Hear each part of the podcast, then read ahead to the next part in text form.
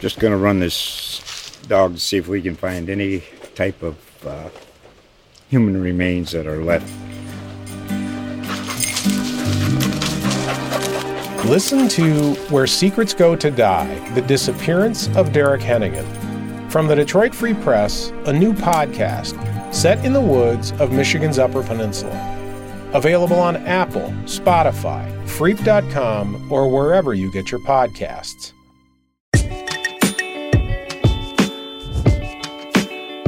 Welcome back to the Thunder Buddies podcast. I am your host, Michael Martin, and I am joined once again by my Thunder Buddy, Joe Mussatto. How are you doing on, I guess we're recording on a Thursday, but this is going to be released on Friday?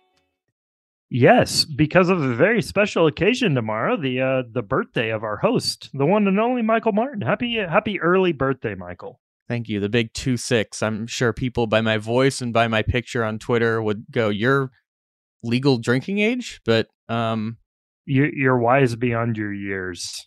I, I, appreciate it, but I wanted to get ahead of things and uh, make sure we recorded a day early to knock everything out. Joe was gracious enough with his time to make this happen, but we have a lot of stuff to talk about. We wanted to get into player grades for this season. Um, first things first, I wanted to get it out of the way because I think sometimes this can be confusing that we're grading on a scale, Joe. Yes, this is a scale. I, I I think we should um, note how we're going to do this, and it's it's basically correct me if I'm wrong, but I saw I saw how you wanted to um, how to grade, and I agree with it. It's based more so on preseason expectations or the role of said player that we're going to be talking about more so than you know how they performed like we can't say you know Shai was an A and you know Isaiah Joe who we're also discussing today isn't as good as Shai so he can't also be an A no it's like relative to um to what expectations were absolutely yeah not all A's are created equally you could say Joel Embiid, who's probably going to be the MVP, A. And then you give also um, Austin Reaves from the Lakers an A. It's like those A's are not weighted equally, but they are starring in what they need to do and their role and things like that. But we'll get into it. So um,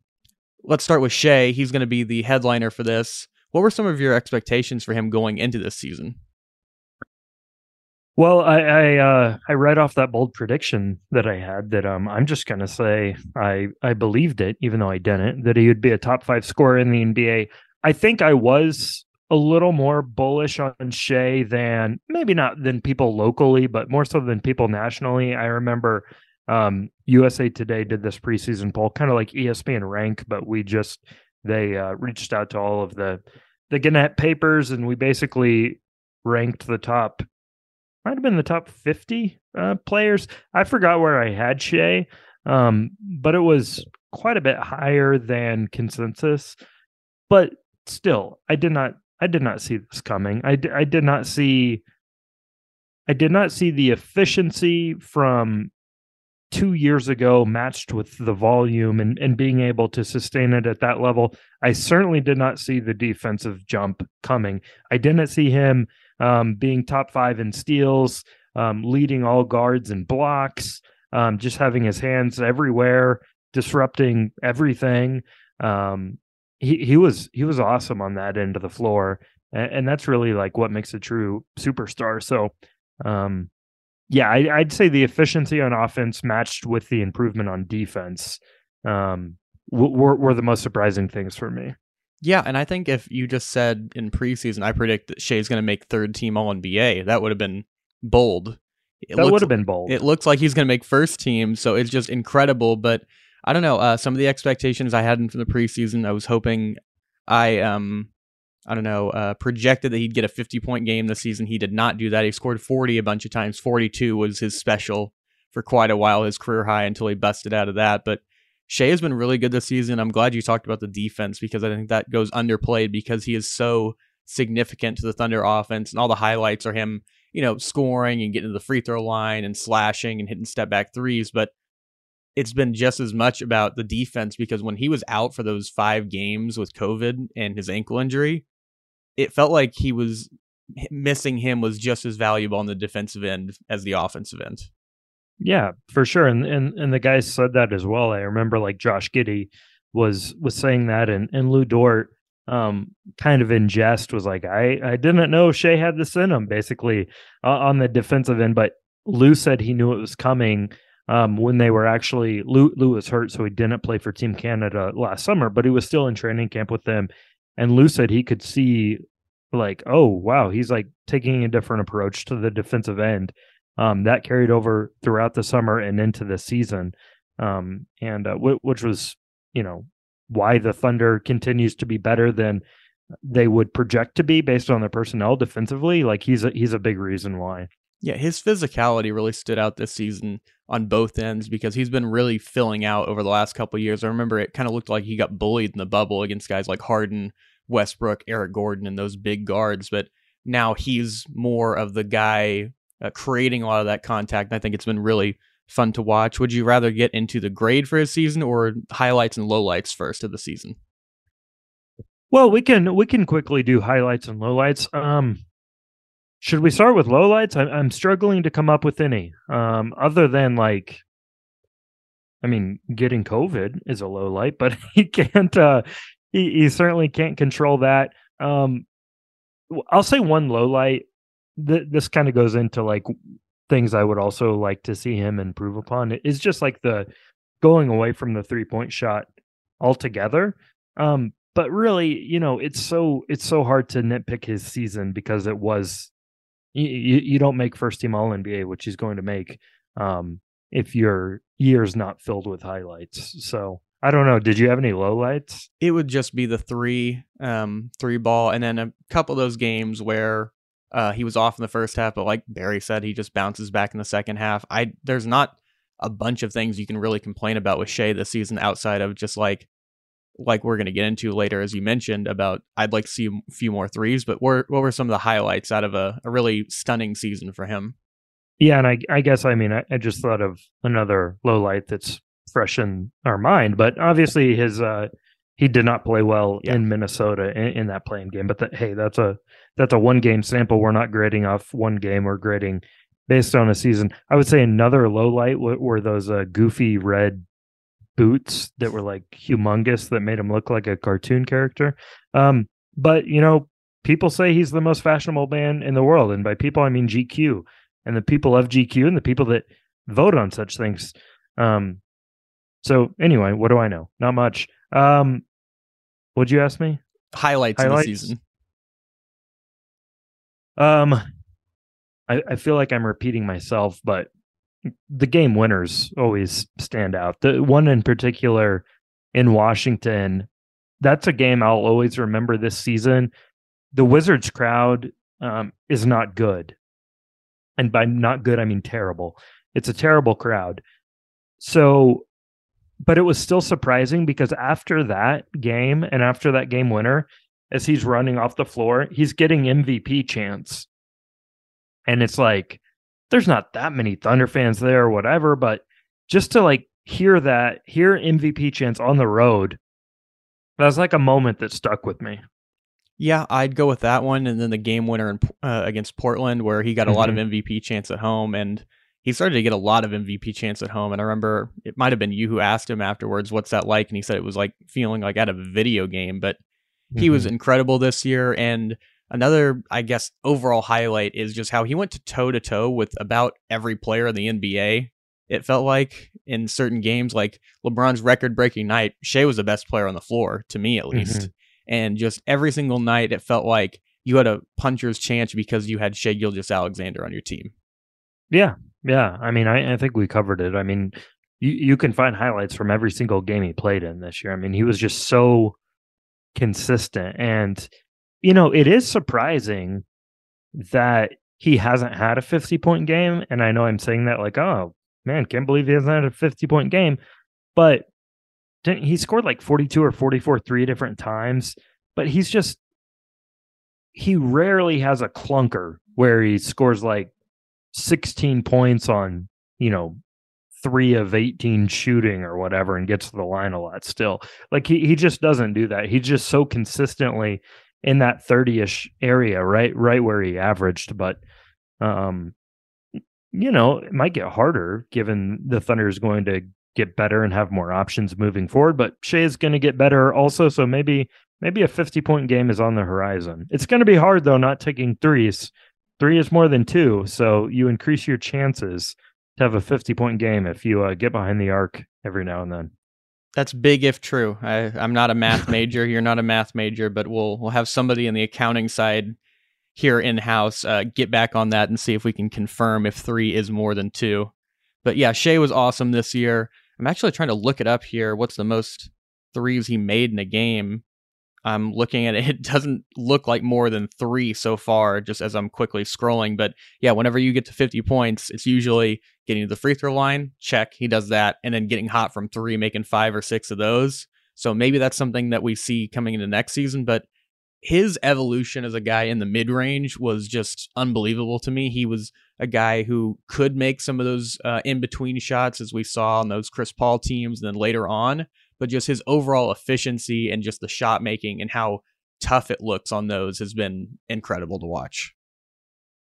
Yeah, I, I mean, he he really did score from from pretty much every every le- level. So percentage of field goal attempts by distance. Obviously, we know he gets into the paint a ton. Twenty eight percent of all of his shots um, were from zero to three feet.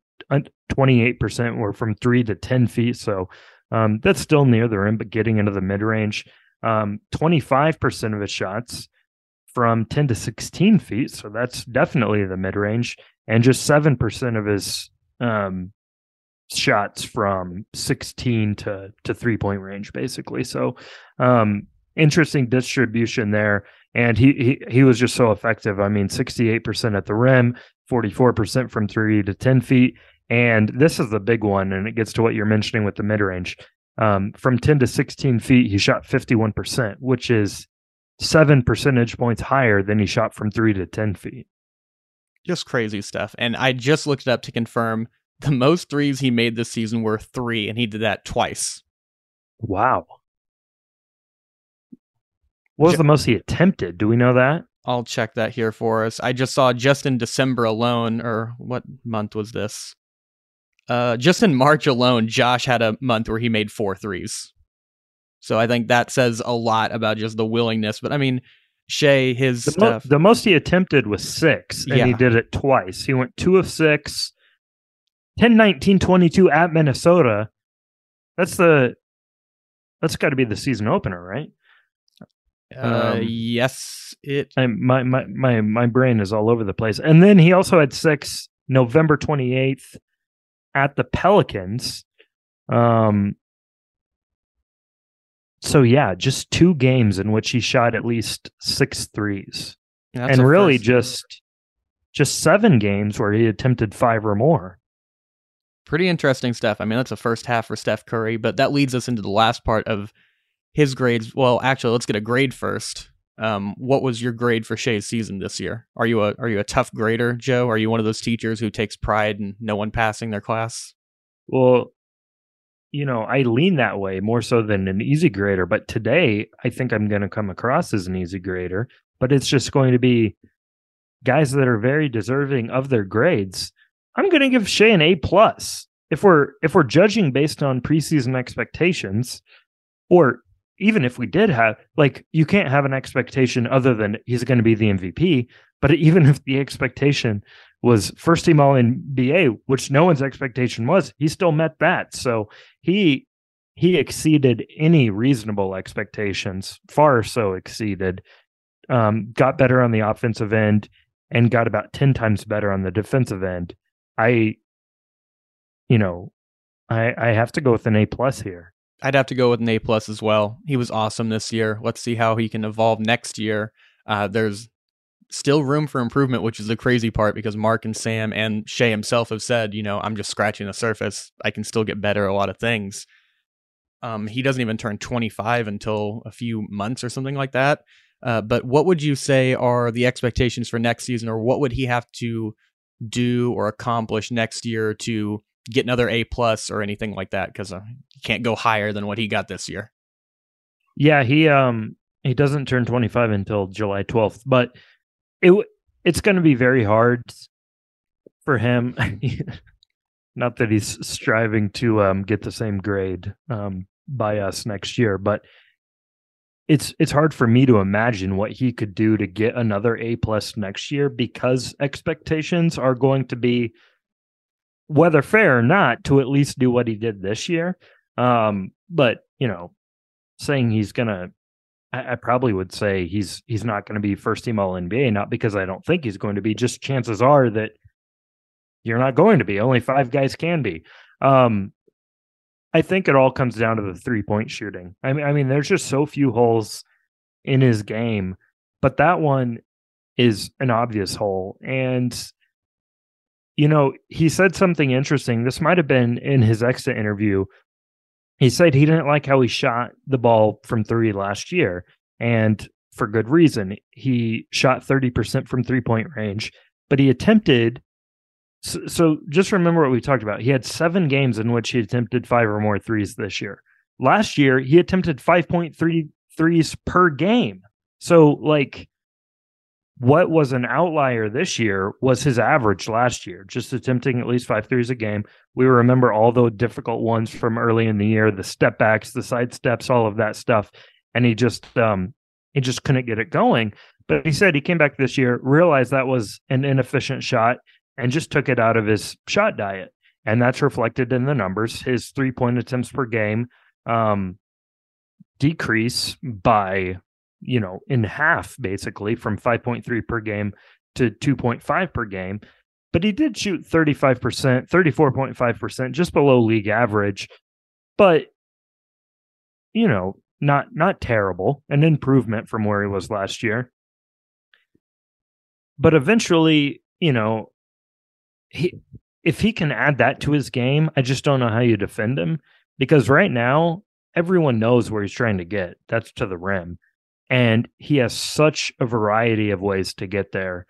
Um and you know, like you, you'll watch the he's not gonna be Steph Curry, but you hear announcers say, "Oh my gosh, he he can't go under that screen." You know, he he can't do that. Well, guys can do that against Shai because they don't want to get trapped up top and he's just to not blow by them, but like sli- slither by them and snake his way to the rim.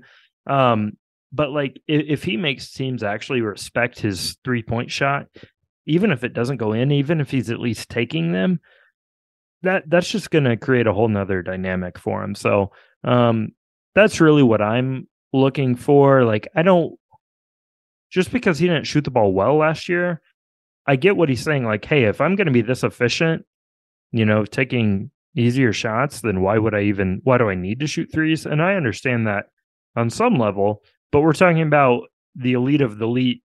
What can they do to take even one more step? And and that's what it would be. It's the um, it's the three point shot.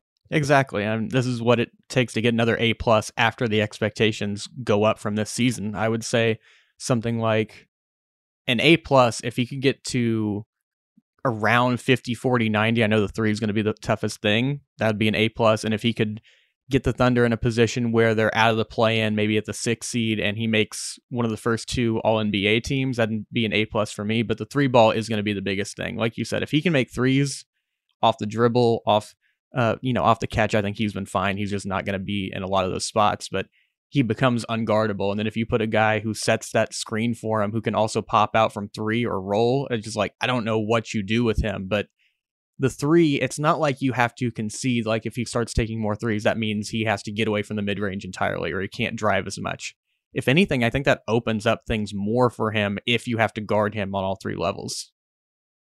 Yeah. And it just opens up more things for the offense. And, and I'm with you, like just envisioning him in a pick and roll with Chet or like a pick and pop situation like him and Horford really had going in the first half of the season two years ago or with Muscala last year. You know, that that's kind of a pick your poison type scenario that you're putting the defense in. And yeah, it's not like I want it's not like I'm looking for Shai to, you know, just hunt threes for the sake of hunting them. It's when you're open or when they're playing off of you, make them pay for that. Um, or if you do catch in rhythm, um, like you said, he doesn't get a lot of catch and shoot threes because um, you know the the ball's in his hands.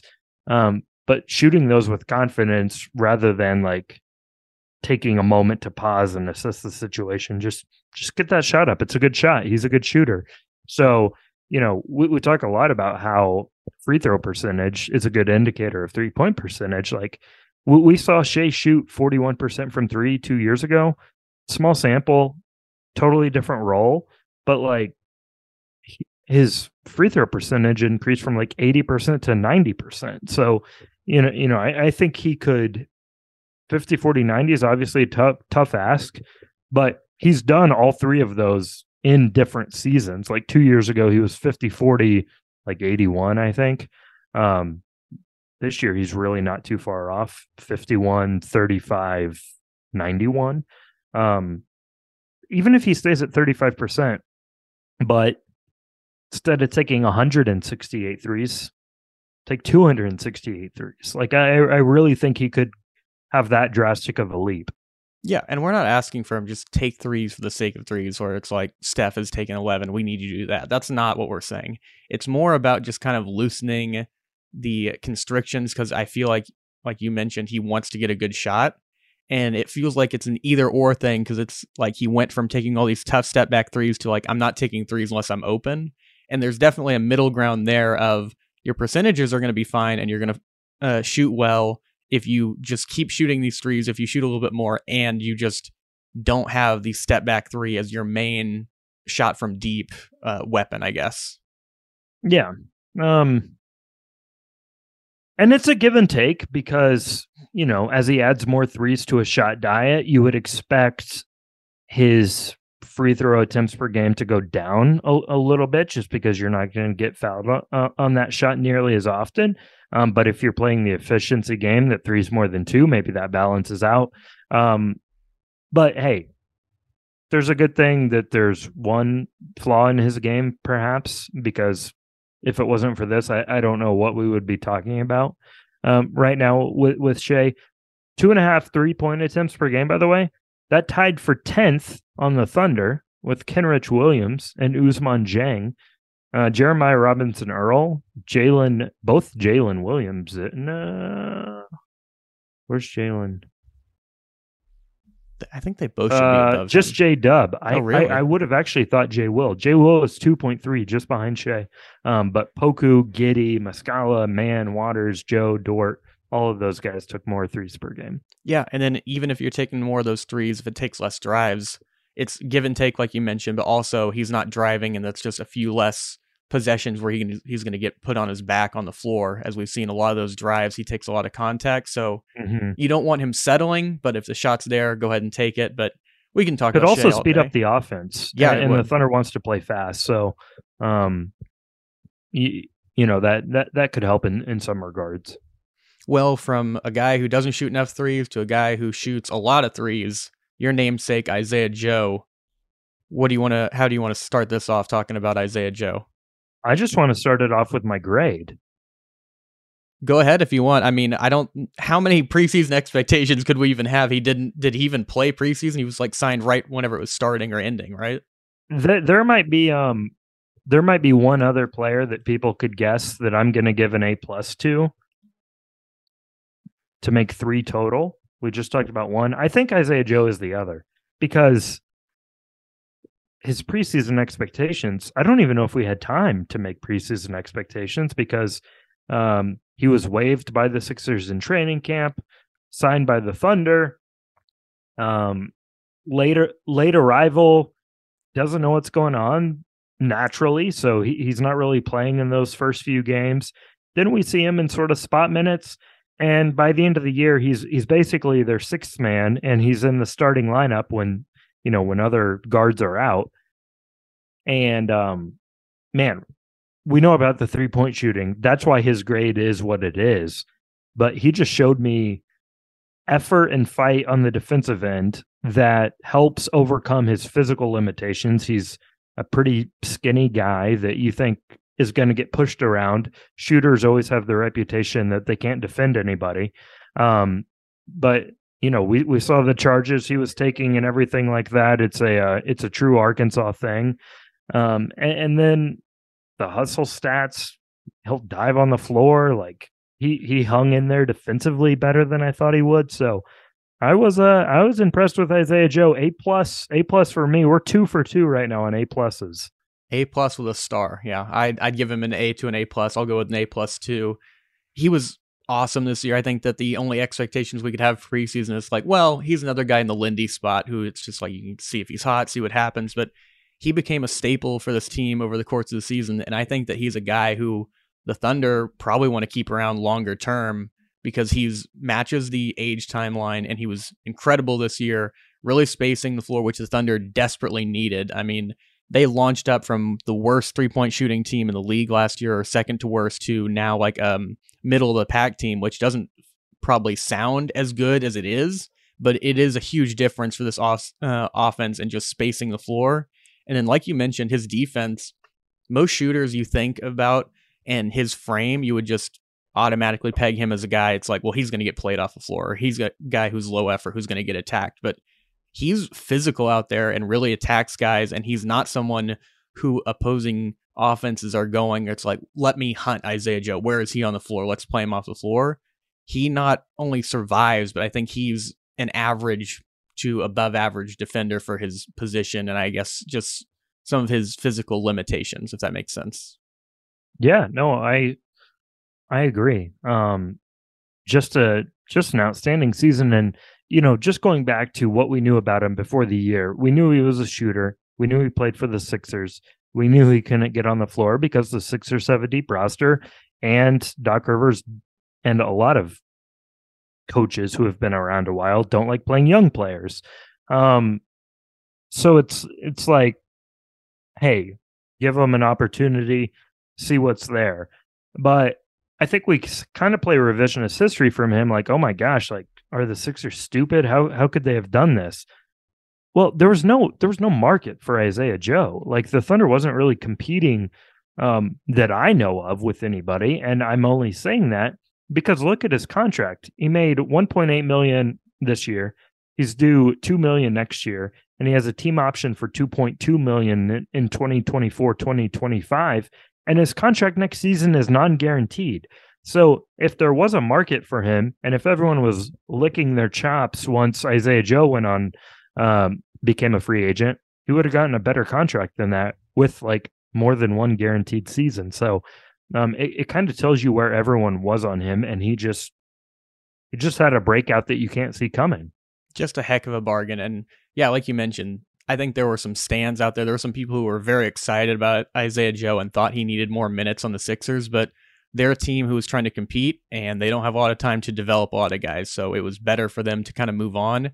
It is a kind of a weird part of the season for them to cut Isaiah Joe like right around preseason. The Thunder picked him up. It's I don't think he was a guy who was cut and then just sat all summer. I think he was like a late guy, but yeah, he's he was really good for this team. He was a perfect fit in a lot of those lineups where they just needed shooting. And another thing that stood out to me, Joe, is just that he's not just a shooter. He's not just a guy you have to just plant in the corner or a guy who can't handle the ball. He can play off movement. He can get in some pick and rolls. We saw him dunk on some guys, which was surprising every single time. He got uh, to the mid range. He had a uh, floater. I think that there's still a lot of growth for him. That doesn't mean that he's going to be some all star, but I think he can be a high level role player, even higher than he is right now. Yeah, it's not like his his shot diet was exclusively threes. Now it was the the vast majority were were threes. So um, looking up here, kind of like I, I said with Shai, percent of field goals by distance, seventy eight percent of his shots were from three. Um, but but he was a really efficient scorer. We, you mentioned the dunks. He had he had eight dunks in two years before this. He had four dunks total. Um, obviously more opportunity this year, but then three uh, zero to three feet, he shot seventy one percent. That's like that's a great mark at the rim, um, and, and like you know really unexpected. So, um, and this mid mid his mid range shot as well, ten to sixteen feet, he shot fifty seven percent. Um, some of these are outlier statistics like you know that that accounted for um just 5% of his shots, but still to to shoot that well from mid range, he's just a pure shooter. Doesn't matter where he is on the floor. Obviously, you want him to to park his feet behind the three point line more often than not, but there is more juice to his game. He can he can put it on the floor a little bit. He can attack a closeout. Um, you know, if a guys are going to close out to him so hard, totally sell out to stop the three. Um, and he has the ability instead of just passing out of that to put the ball on the floor and get past somebody. So um, I'm a big, big Isaiah Joe fan. Um, now, the only this is not a knock. This is just an observation. Three point shooting is so volatile and it can really come and go. And I, I mean, Duncan Robinson is a great example of this. And I think I th- there's more to Isaiah Joe's game, especially on the defensive end. But Robinson was like one of the coolest stories. He gets this big contract, and he's only playing now because Tyler Herro's hurt, and they've dealt with a ton of other injuries. And it's like that. We were thinking about that as one of the worst contracts in the league. Davis Bertans as well is one of those contracts. A guy that was just a sniper, and then his his shot um, came and went. I, I mean Isaiah Joe's not going to be an NBA player if he shoots 35% from 3 from here on out, but there is enough wiggle room in his game that like he he can do other things that will still keep him on the floor and help him sustain slumps uh, when they do come. And he mentioned that in exit interviews when I talked to him, and he said, you know, keep the main thing the main thing. I got to keep the three ball going, but I am going to try to expand my game. Um, but let's talk about some of the highlights from the season. The number one with a bullet for me is whenever he made the comeback against the Mavericks. I still have this tweet from Tim McMahon who said the NBA teams were 9,975 and 1 when leading by 16 plus points in the final four, uh, four minutes of the fourth quarter over the last 25 years. They are now 9,975 and 2 after the Mavericks lost to the Thunder to the Isaiah Joe comeback where he had like 16 in the fourth off the bench. Yeah, I uh I remember writing after that game like this is this is the Isaiah Joe game. This is how we're going to remember it. And it, it certainly is. Like that the comeback was just insane and you know, if, if you remember back to that the, the Thunder was basically giving up. It's like, hey, throw throw your bench guys in there, and you know this is you're going to chalk this up to a loss. Well, Isaiah Joe just rains three pointers. thunderstorms back. Um, that was his breakout performance. There was also that game in Phoenix uh, where he just went off for 20, maybe 21 points. 20, it was in the 20s, I think, in the first half alone. Um, and that's when I caught up with JJ Redick at halftime because ESPN was calling the game. And it's like, uh, JJ, what do you think of this Isaiah Joe game? He's, he's pretty good. Um, so so those two stand out, but it's really it's really that Dallas game. I, I mean, it wasn't just a remarkable individual performance, um, but it but it led to a Thunder win. Yeah, in that one, Isaiah Joe, 15 points in 10 minutes, four of four from the field, three of three from three, game time bucket in the fourth, and he made two three pointers in overtime. just just crazy stuff. Shai had 33 of his own. It was one of those uh, games where the Thunder finally got to 500 for a little bit, but he was awesome this year, and I'm looking forward to see how he evolves his game and changes in the future, especially when you have those lineups with him and Chet out there to add some extra spacing to the lineups. I think it's going to be really intriguing. Are there any lowlights? Uh, I think you touched on a little bit, just that he went cold kind of at the wrong time to end the season, but outside of that, I don't have too much to complain about. I don't think he kind of he didn't really force any shots that were bad. He didn't have any big lapses on defense. I think it was just kind of the wrong time. But slumps are shooting slumps are something that are just kind of inevitable. Yeah, um, the only lowlights was was getting you know the cold stretch to end the year. Um, in those in those two play-in games. The good news for him play-in statistics are so danged hard to find that no one's uh no one's gonna hold it against them. They don't count for anything. It's like this this limbo area. But oh, I, I just found them though. So um yeah, he shot I don't need per game. I want totals here. It was only two games. I don't need per game samples. Um yeah, not a lot. I mean, this the sample's tiny, but four 14 overall in the Thunder's two play-in games, two of eight from three. And um, you know, he's he's the kind of guy that they they won the first one, so who cares? But he, he's the kind of guy that could that I pointed to that in a one game situation could swing a game. Like someone can get hot. That that's why this team wins tonight. Isaiah Joe didn't get hot. Heck, even if he got hot in Minnesota, um, the Thunder probably would have lost anyway because they just didn't play well. Um, but but that that's like the only knock. Yeah, he um he can be one of those X factor game changers. He didn't do that in the last two play-in games, but hopefully um another great season for him. We talked about it earlier that I think that a lot of the three-point responsibility falls on him, so maybe we'll see some development from some other guys or somebody else brought onto the roster, not just Chet who can take some of that weight off of him, so it's not just if Isaiah Joe's not hot from 3, there goes about 12 points for us or something like that. But um what would you like to see him improve on over the summer, or what would it take for him to get another A plus next season? Well, I think the thing about him is just establishing this as I mean, it can't be the baseline. It was it was too good of a shooting season, and maybe he'll prove me wrong, but who knows? But um, just the consistency with his three point shot, like if he can keep this up, he's going to be playing for a very, very long time. As far as improvements he can make, um, I would just say, you know, he, he's not that old. He's only he's yet to turn 24. He turns 24 this summer in July. Um, getting a little stronger. Um, maybe I'd be so scared to like change anything with that shot. Maybe you don't want him to to put on too much strength, but like on the defensive end, he, he's he's a really skinny guy. Um, so maybe just kind of work on his body a little bit without uh, changing that feathery touch. Um, continue to work on the defensive end because that's the thing that Mark is always going to point to, and that's the thing that's going to keep him on the floor.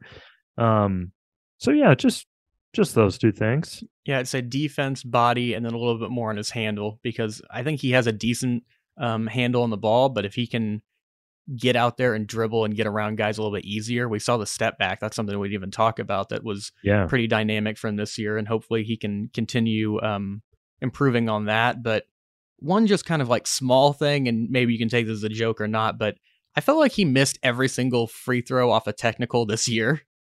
It was unbelievable. It was, and it wasn't just him, although Yeah. it was primarily him. Um, I think about eighty-five percent of Shea's free throw misses were were on technicals as well.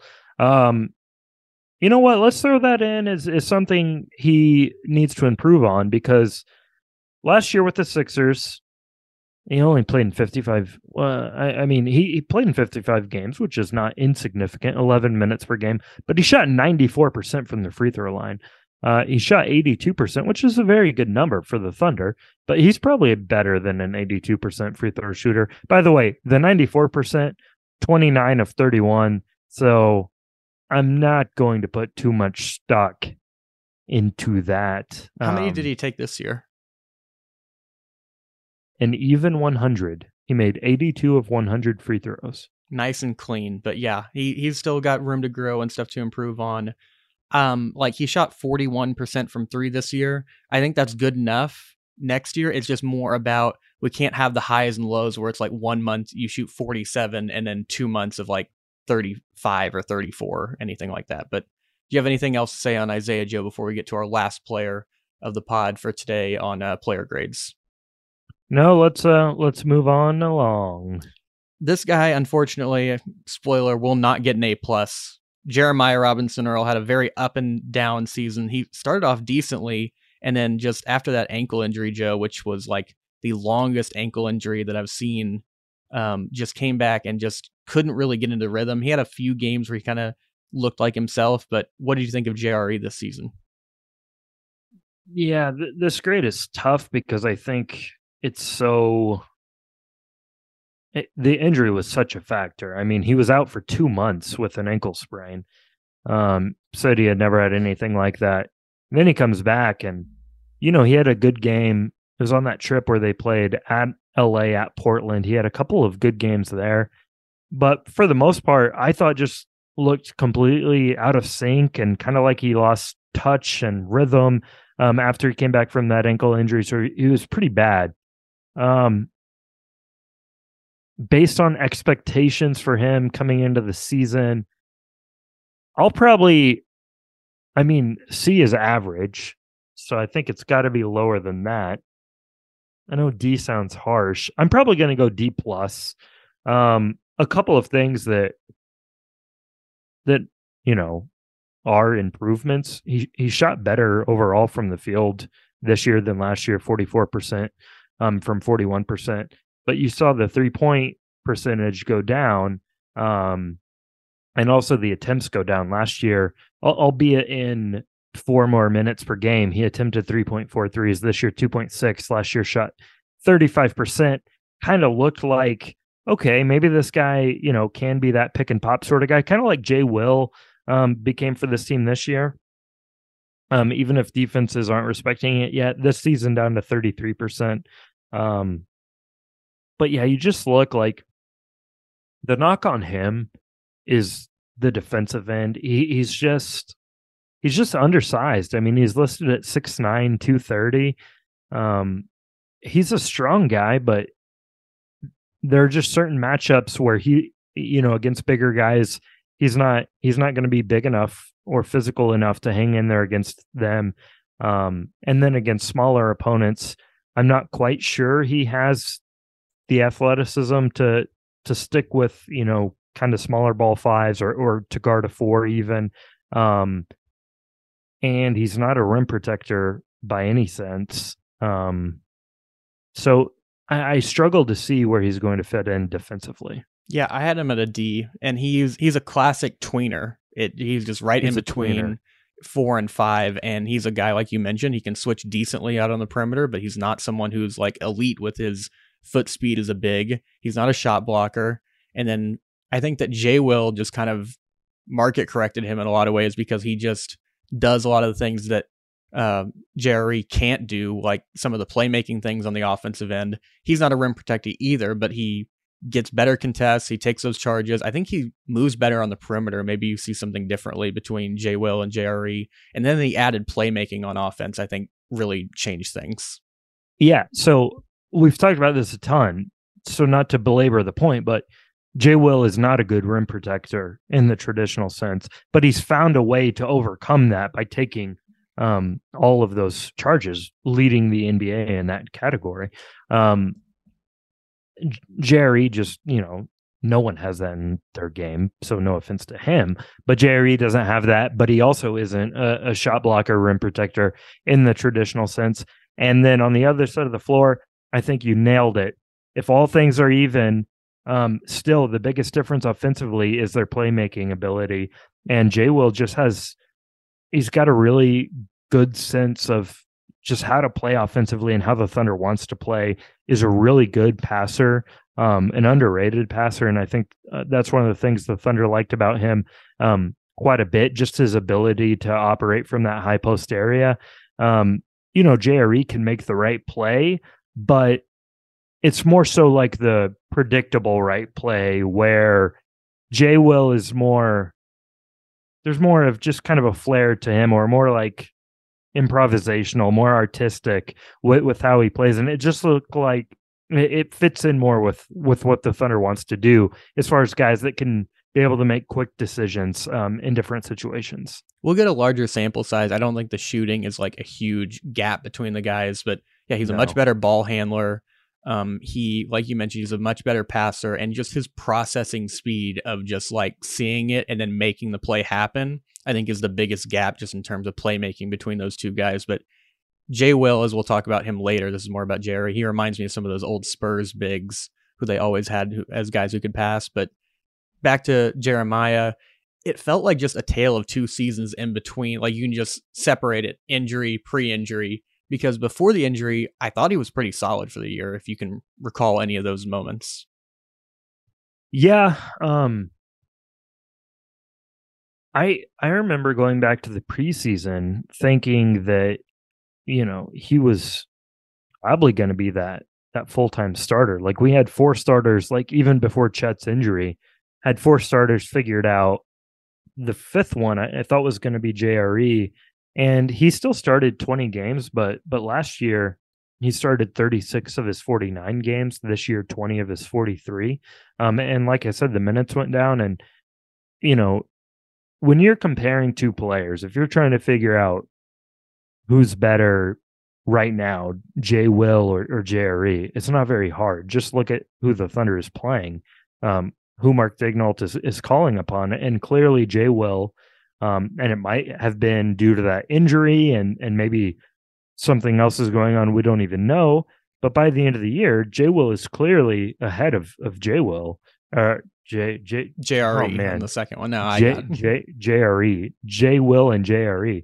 J Will's ahead. Um, heck, maybe that changes next year. Maybe uh, Robinson Earl has a great summer, comes back. Maybe we look at Jay Will as more of a flash in the pan type guy. Who who knows? These things can change.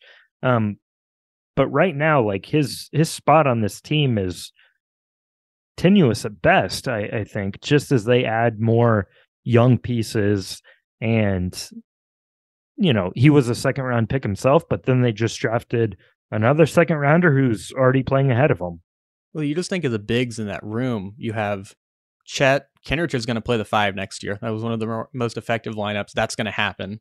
And then you have the guys like yeah, Poku, JR, uh, J Will, JRE. I think that Jang is going to take up some of those big minutes. So it's just like some of it is how much opportunity will he get next year, but overall this is a bad sophomore season from him. That doesn't mean that it's like it's over for him. He's not going to be an NBA player. There's still a lot of time for him to improve. But it was definitely disappointing. I think some of it like I had expectations that were just way too high. I thought he was going to be a guy who started every game he played this year just because we talked about his fit with Chet. Um, it seemed like everybody that was the ideal fit over the summer as like a bigger guy who can support him, but now it looks like that's less in the cards. But yeah, I think that most of the improvement you need to see from him is he if he can just knock down threes and move a little bit better on defense. He's a strong guy, so he can hold up enough. And if you have a weak side guy like Chet to block shots, I think that helps him. But it really a lot of it comes down to how effective is he from three because you can put up with a lot of things on defense if you're a, big who can stretch other shot blockers to the perimeter shooting 40% from three. yeah and you know him and him and jay will are, are pretty similar prospects um obviously drafted in, in in similar spots as well both are you know smart gritty type guys that that don't have a ton of natural athleticism i think jay will has more though than than jre does and that just makes the margin for error pretty small and it also just limits your your ceiling like jeremiah has the ability to be like I- I think he has a baseline ability to play in the NBA. But there's not much you could look to other than just being better defensively and making threes that would like make him a better NBA player. Like there's not this like untapped potential, I don't think, with him. Yeah, there's not a big growth plate for him. There are guys like Poku where it's like, man, you can really see if he improves on this, this, and this, he can grow on this, he's going to be a lot better. Or Josh or J Dub, Yeah. He's just going to be yeah. a polished version of what he already is. which is a solid player. I mean, if he can end up being a lesser version of PJ Tucker, that's awesome. But that's that's definitely on the the high end of things. But Mhm. yeah, definitely an underwhelming season from him. Hopefully things will change in the future. Joe, I would give you an A plus on your your grades for today and your evaluation of these guys. How would you grade yourself? Well, I suppose I have to give you an A plus because I think we were in lockstep. Um, hopefully we uh maybe there's going to be a disagreement and we can have a real real sparring match between each other on on these guys as we go down through the roster. But yeah, I, I enjoyed this. Um, the you know grades are a good way to sort of recap guys individually as we've already recapped the team as a whole. Um, our dear friend Berry Tramel, uh, every day in Scissor Tales, is going one by one grading players. So, um, if you want a, uh, if you want the written form more so than the audio form and different perspective, um, that will be an option. And Michael, I know you pl- you plan to have Berry on for a few of these, but uh, this will be fun. It should be. It's going to be a lot of fun. Um, always fun grading these guys.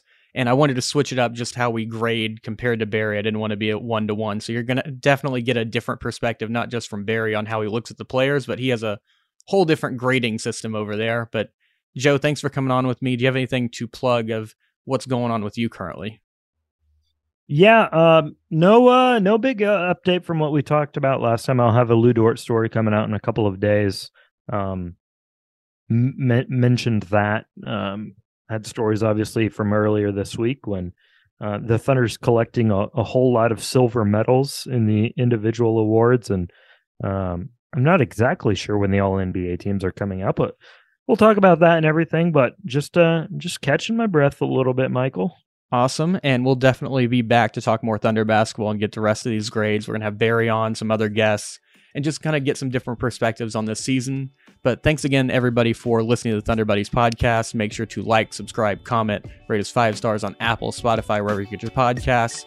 We are the Thunder Buddies at ThunderBudPod on Twitter. And we'll be back again for more Thunder basketball talk on Tuesday.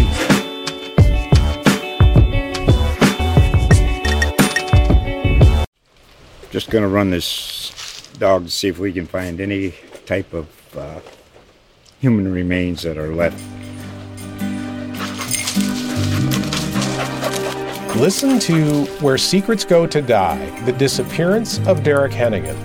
From the Detroit Free Press, a new podcast set in the woods of Michigan's Upper Peninsula. Available on Apple, Spotify, Freep.com, or wherever you get your podcasts.